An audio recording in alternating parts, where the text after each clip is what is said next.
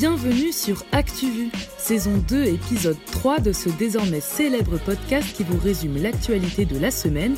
Moi, c'est Agathe et je suis ravie de vous retrouver pour un nouvel épisode. Malheureusement, nous sommes sans studio, mais on garde la tête haute face au micro. Même confinés, nos bêtes de chroniqueurs vous ont rassemblé dans de superbes rubriques les infos à ne pas manquer cette semaine. Nous sommes 10 étudiants en école de journalisme, nous savons à quel point ça peut être difficile de ne rien rater dans le flot d'actu qui coule chaque jour dans ce monde merveilleux. Pas de panique, on est là. Évidemment, les curieux sont les bienvenus aussi. Vous êtes d'ailleurs de plus en plus nombreux et pour ça, un grand merci. Dans l'épisode d'aujourd'hui, Joséphine revient sur les élections en Côte d'Ivoire dans la rubrique internationale. Pour la rubrique France, Majid vous parle de la loi sur l'interdiction de filmer les policiers. Clément vous parlera économie avec la suspension de l'entrée en bourse d'Alibaba. Ce sera ensuite au tour de Juliette de vous dévoiler la nouvelle affaire d'agression sexuelle dans le judo pour la rubrique sport et culture. Et enfin, on terminera avec Héloïse et Marion pour notre rubrique surprise. Mais on commence tout de suite par les 5 infos à retenir avec Affluoté présenté par Capucine.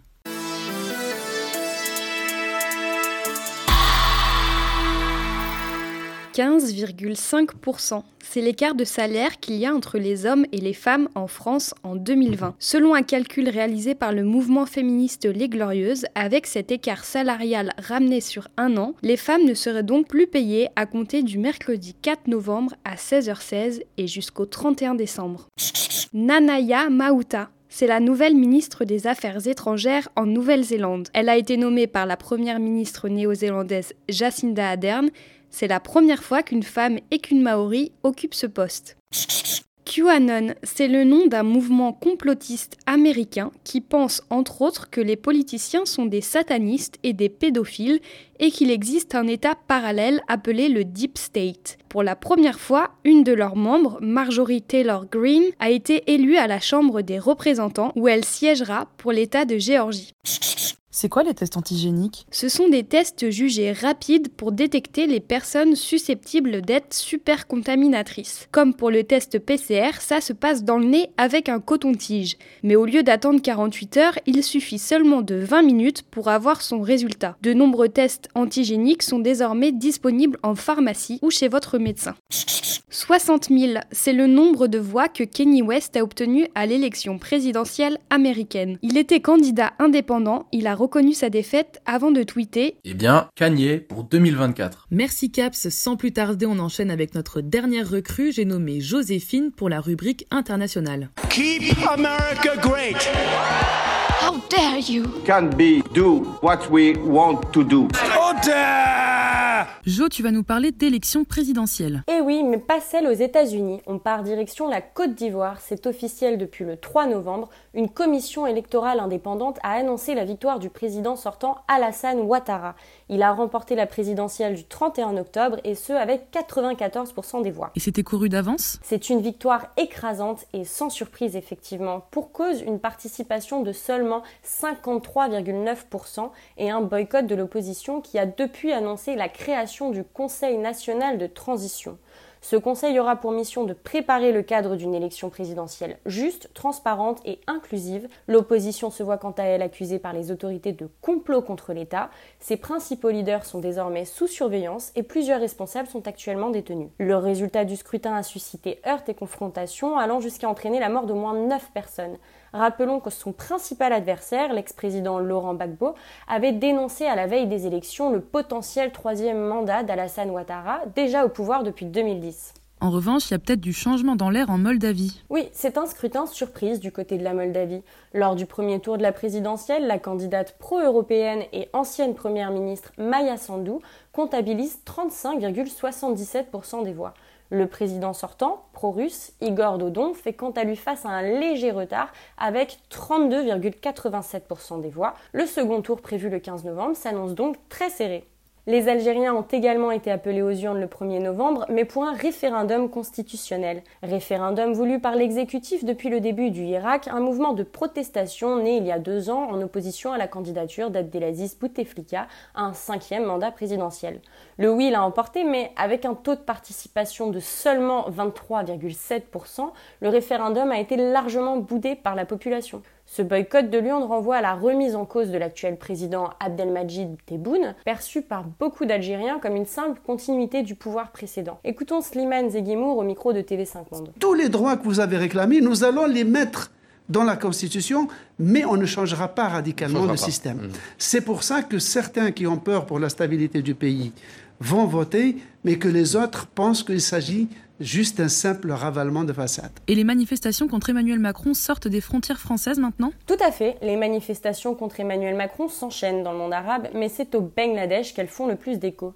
Ces manifestations font suite aux propos du président français quant au droit à la caricature qu'il justifie par la liberté d'expression.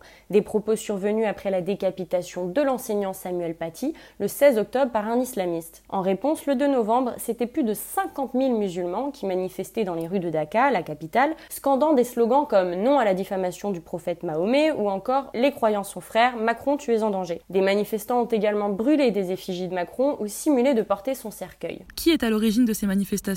Ces manifestations sont menées par le FPAZAT, un groupe islamiste rigoriste qui réclame une loi condamnant le blasphème, parlant même de peine de mort. Le FAZAT demande également à la première ministre bangladaise, Sheikh Hasina, de faire pression sur le Parlement afin de condamner Emmanuel Macron. Rappelons que bien que le pays soit officiellement laïque, sa population est à 90% musulmane. Merci Jo, c'est au tour de ce fanfaron de Majid de nous dérouler sa rubrique France. La République, c'est moi Quelle indignité, nous sommes sur le service public. Et ils sont là, ils sont dans les campagnes, parce que c'est notre projet Prochainement, il sera peut-être interdit de diffuser des vidéos des forces de l'ordre. Effectivement, Agathe, c'est l'un des points du projet de loi nommé Sécurité globale, porté par les députés Jean-Michel Fauvergne et Alice Toureau de La République En Marche. L'article 24 interdit, je cite, de diffuser par quelque moyen que ce soit et quel qu'en soit le support, l'image du visage ou tout autre élément d'identification d'un fonctionnaire de police. Vous l'aurez compris, si un policier est identifiable sur votre vidéo, vous vous exposez à un an de prison et 45 000 euros d'amende. L'article a suscité plus de 400 amendements lors de son dépôt en commission. Une pétition contre cette loi a même récolté plus de 560 000 signatures. Le ministre de l'Intérieur, Gérald Darmanin, a défendu la réforme dans l'émission Bourdin Direct. Et mon travail, le ministre de l'Intérieur, c'est de protéger ceux qui nous protègent. Donc j'avais fait une promesse qui était celle de, de, ne plus pouvoir diffuser les images des policiers et des gendarmes sur les réseaux sociaux. Cette promesse sera tenue. Une belle promesse qu'il s'empresse de tenir. La réforme est discutée en commission de loi depuis mercredi. En outre, l'interdiction d'afficher des policiers dans sa story Instagram, la surveillance de drones par la police sera désormais tolérée. Elle avait pourtant été interdite en mai 2020. Et d'autres points de ce projet de loi font polémique. Comme le droit pour un policier de porter son arme hors de son temps de service, ou encore la possibilité de pouvoir travailler en tant qu'agent de sécurité dans le privé une fois retraité. Bref, c'est Noël avant l'heure pour les forces de l'ordre. Le temps est à la dissolution pour le gouvernement. Après le CCIF et Baraka City, c'est au tour des loups gris d'y être confrontés. Oui Agathe, les loups gris, un groupe ultranationaliste turc a été dissous ce mercredi par le gouvernement. Le groupe est en effet impliqué dans des actions violentes contre la communauté arménienne. Cette annonce intervient dans un contexte tendu entre Recep Tayyip Erdogan et Emmanuel Macron. Le président turc soupçonne Emmanuel Macron d'avoir un problème envers l'islam et lui recommande même de subir des examens médicaux. Borat, le fameux personnage de Sacha Baron Cohen, est de retour, ça ne réjouit pas tout le monde. Borat faisait son grand retour, vous l'avez vu sur certains panneaux publicitaires à travers la ville. Il apparaît nu, ne portant qu'un masque pour cacher ses parties intimes, mais il porte également une bague avec gravé le nom d'Allah en arabe. Il apparaît également sur les bus de la RATP et du réseau TCE en Essonne, ce qui n'était pas du goût des chauffeurs. Ils ont demandé à ce que les affiches soient retirées de leur bus. Les chauffeurs de TCE ont obtenu gain de cause. La RATP, elle, ne l'enlèvera pas. Liberté d'expression ou provocation, à vous de débattre. Merci Mad, ça continue tout de suite avec la rubrique Éco-Société présentée par Clément. Bah, on m'a demandé de, de, de rendre service, j'ai rendu service monsieur. Vous en avez assez, hein Vous avez assez de cette bande de racailles. Cette semaine devait avoir lieu l'entrée en bourse la plus importante de l'histoire à 30 milliards de dollars, celle de Ant Group, filiale d'un grand groupe chinois bien connu. Ali. Coup dur pour Alibaba, alter ego d'Amazon et de son fondateur Jack Ma. Jeudi, le groupe devait donc introduire à la bourse de Shanghai sa filiale Ant Group, qui propose entre autres un service de paiement et de prêt en ligne. Mais deux jours avant, l'opérateur boursier suspend le processus. Jack Ma et le président de Ant Group sont également convoqués dans la foulée. Et pourquoi donc? Eh bien, la première version donnée est la suivante. Une nouvelle réglementation vient de tomber. En gros, Ant Group doit suivre les mêmes règles que les banques traditionnelles, soit de détenir une réserve de 30% des sommes prêtées. Même si Ant Group n'est pas à proprement parler une banque, elle en a toutes les caractéristiques. Grâce aux informations qu'il détient sur ses clients, croisées avec celles d'Alibaba, il peut évaluer leur capacité à rembourser des prêts et vendre son analyse à d'autres acteurs financiers. Et dans un monde économique encore bien secoué par le Covid et alors que les prêts sont en plein essor en Chine, les autorités craignent une hausse des défauts de paiement. Tu nous as dit que ça, c'était la première version donnée pour cette suspension, mais c'est quoi la deuxième alors? La seconde version est officieuse. Quelques semaines avant l'entrée en bourse prévue, Jack Ma dénonce la mentalité de prêteur sur gage des autorités et des banques. En somme, il dénonce le manque de prise de risque pour soutenir des nouvelles entreprises innovantes qui ont besoin de fonds pour se développer. Une sortie publique peu appréciée par le Parti communiste et le président chinois. En interrompant cette entrée en bourse et en convoquant Jack Ma, le régulateur montre qui est le vrai patron en Chine, le parti. Tu nous parles aussi du click and collect, Clément. C'est le nouveau moyen de consommation en période de confinement à Agathe. Le principe du click and collect, qu'on peut traduire en bon français retrait en magasin, n'est pas très nouveau. Librairie, fleuriste, fromagerie, tout le monde s'y met. Un secteur qu'on attend moins a également mis en place le click and go. Oui, les concessions automobiles.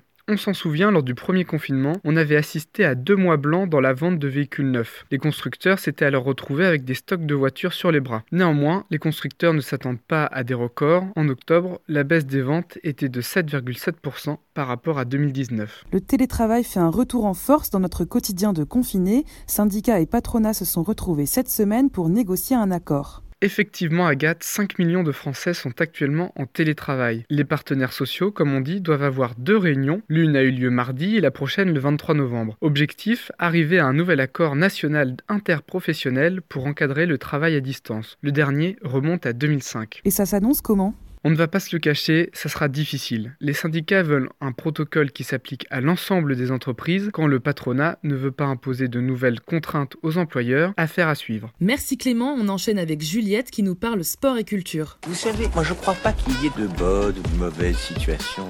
Pas ça, Zinedine. Non. Oh non C'est aussi la culture qui nous les brise. Hein. La chatte, la chatte qu'il a, la chatte Aujourd'hui, Juliette, tu vas nous parler d'une enquête du Parisien sur des agressions sexuelles, des violences et même des viols dans le judo français.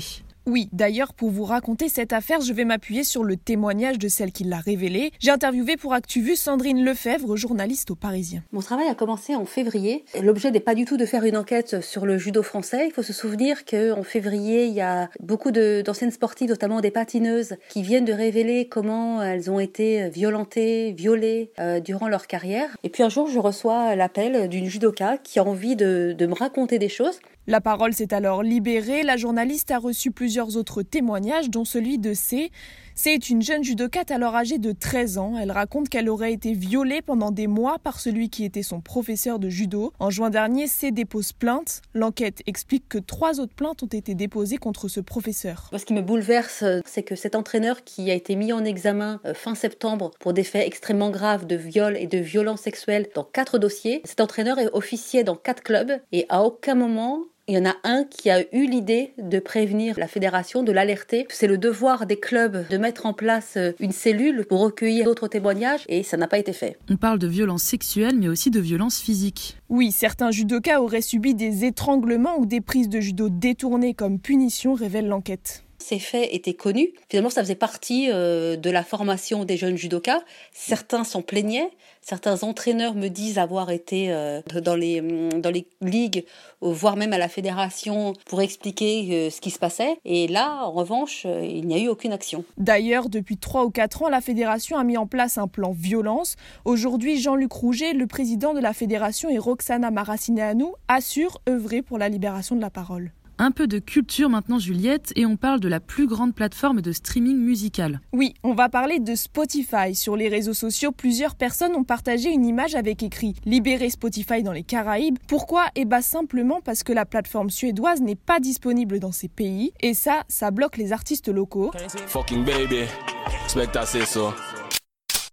Lui, c'est Specta Seiso, youtubeur musical en Martinique. Il a accepté de nous expliquer la situation pour ActuVu. Ça bloque nos artistes locaux parce que je suis assez persuadé que ça leur fait perdre des streams parce que les gens qui auraient pu euh, consommer légalement avec Spotify, ben finalement se retrouvent à télécharger les sons sur euh, YouTube directement. Martinique, Guadeloupe, Guyane, ce sont des territoires français sur le papier, donc on devrait pouvoir euh, utiliser des applications sans qu'on nous dise n'est pas disponible dans votre pays, sinon on n'est pas pas vraiment français du coup. Et voilà, moi je suis un youtubeur musical, on me demande souvent de faire des playlists sur Spotify, mais je peux même pas. C'est-à-dire que même si je voulais, je, ne pourrais même pas. Ils sont donc plusieurs artistes à se mobiliser et appellent Spotify France à agir face à ce problème. Dernière nouvelle qui fait plaisir cette fois, Juliette. Yes, je termine en vous annonçant que ça y est, c'est officiel, le prochain agent 007 sera une femme. Il s'agit de Lashana Lynch, elle a notamment joué dans Captain Marvel en 2019. Merci Ju, et pour finir en beauté, une chronique un peu spéciale cette semaine, Marion, Héloïse, vous vous êtes penché sur une partie non négligeable pour les concours, la culture générale. Et oui, tout à fait Agathe. L'actualité, c'est bien, mais un peu de culture générale, ça ne fait de mal à personne. Cette semaine, on va donc vous faire une chronique spéciale culture G et revenir sur le fonctionnement de la justice en France. Alors Marion,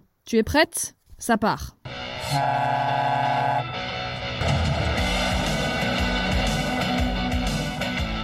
Déjà, en France, les décisions de justice sont rendues par les cours et les tribunaux. Elles concernent soit des personnes privées, soit des personnes publiques. Dans ce premier épisode, on va commencer par les personnes privées, si tu veux bien, Hello. Les personnes privées, c'est tous les êtres humains, comme vous et moi, mais également des personnes morales telles que des associations, des entreprises ou encore des syndicats. Tous les litiges concernant ces personnes privées sont traités par les juridictions appartenant à l'ordre judiciaire. Marion, tu saurais nous résumer ce qu'est l'ordre judiciaire? L'ordre judiciaire est divisé en deux juridictions. Les juridictions civiles, avec par exemple la prise en charge des conflits entre citoyens, les divorces, les prises de bec entre employeurs et salariés et j'en passe, et les juridictions pénales, celles qui sanctionnent ceux qui enfreignent la loi, comme les vols, les crimes, etc. Côté civil, les litiges sont traités par différentes instances en fonction de la somme d'argent en jeu. Il y a le juge de proximité qui gère les litiges de moins de 4000 euros, le tribunal d'instance qui gère les litiges mettant en jeu une somme inférieure à 10 000 euros, et le tribunal de grande instance, les litiges qui coûtent plus de 10 000 euros.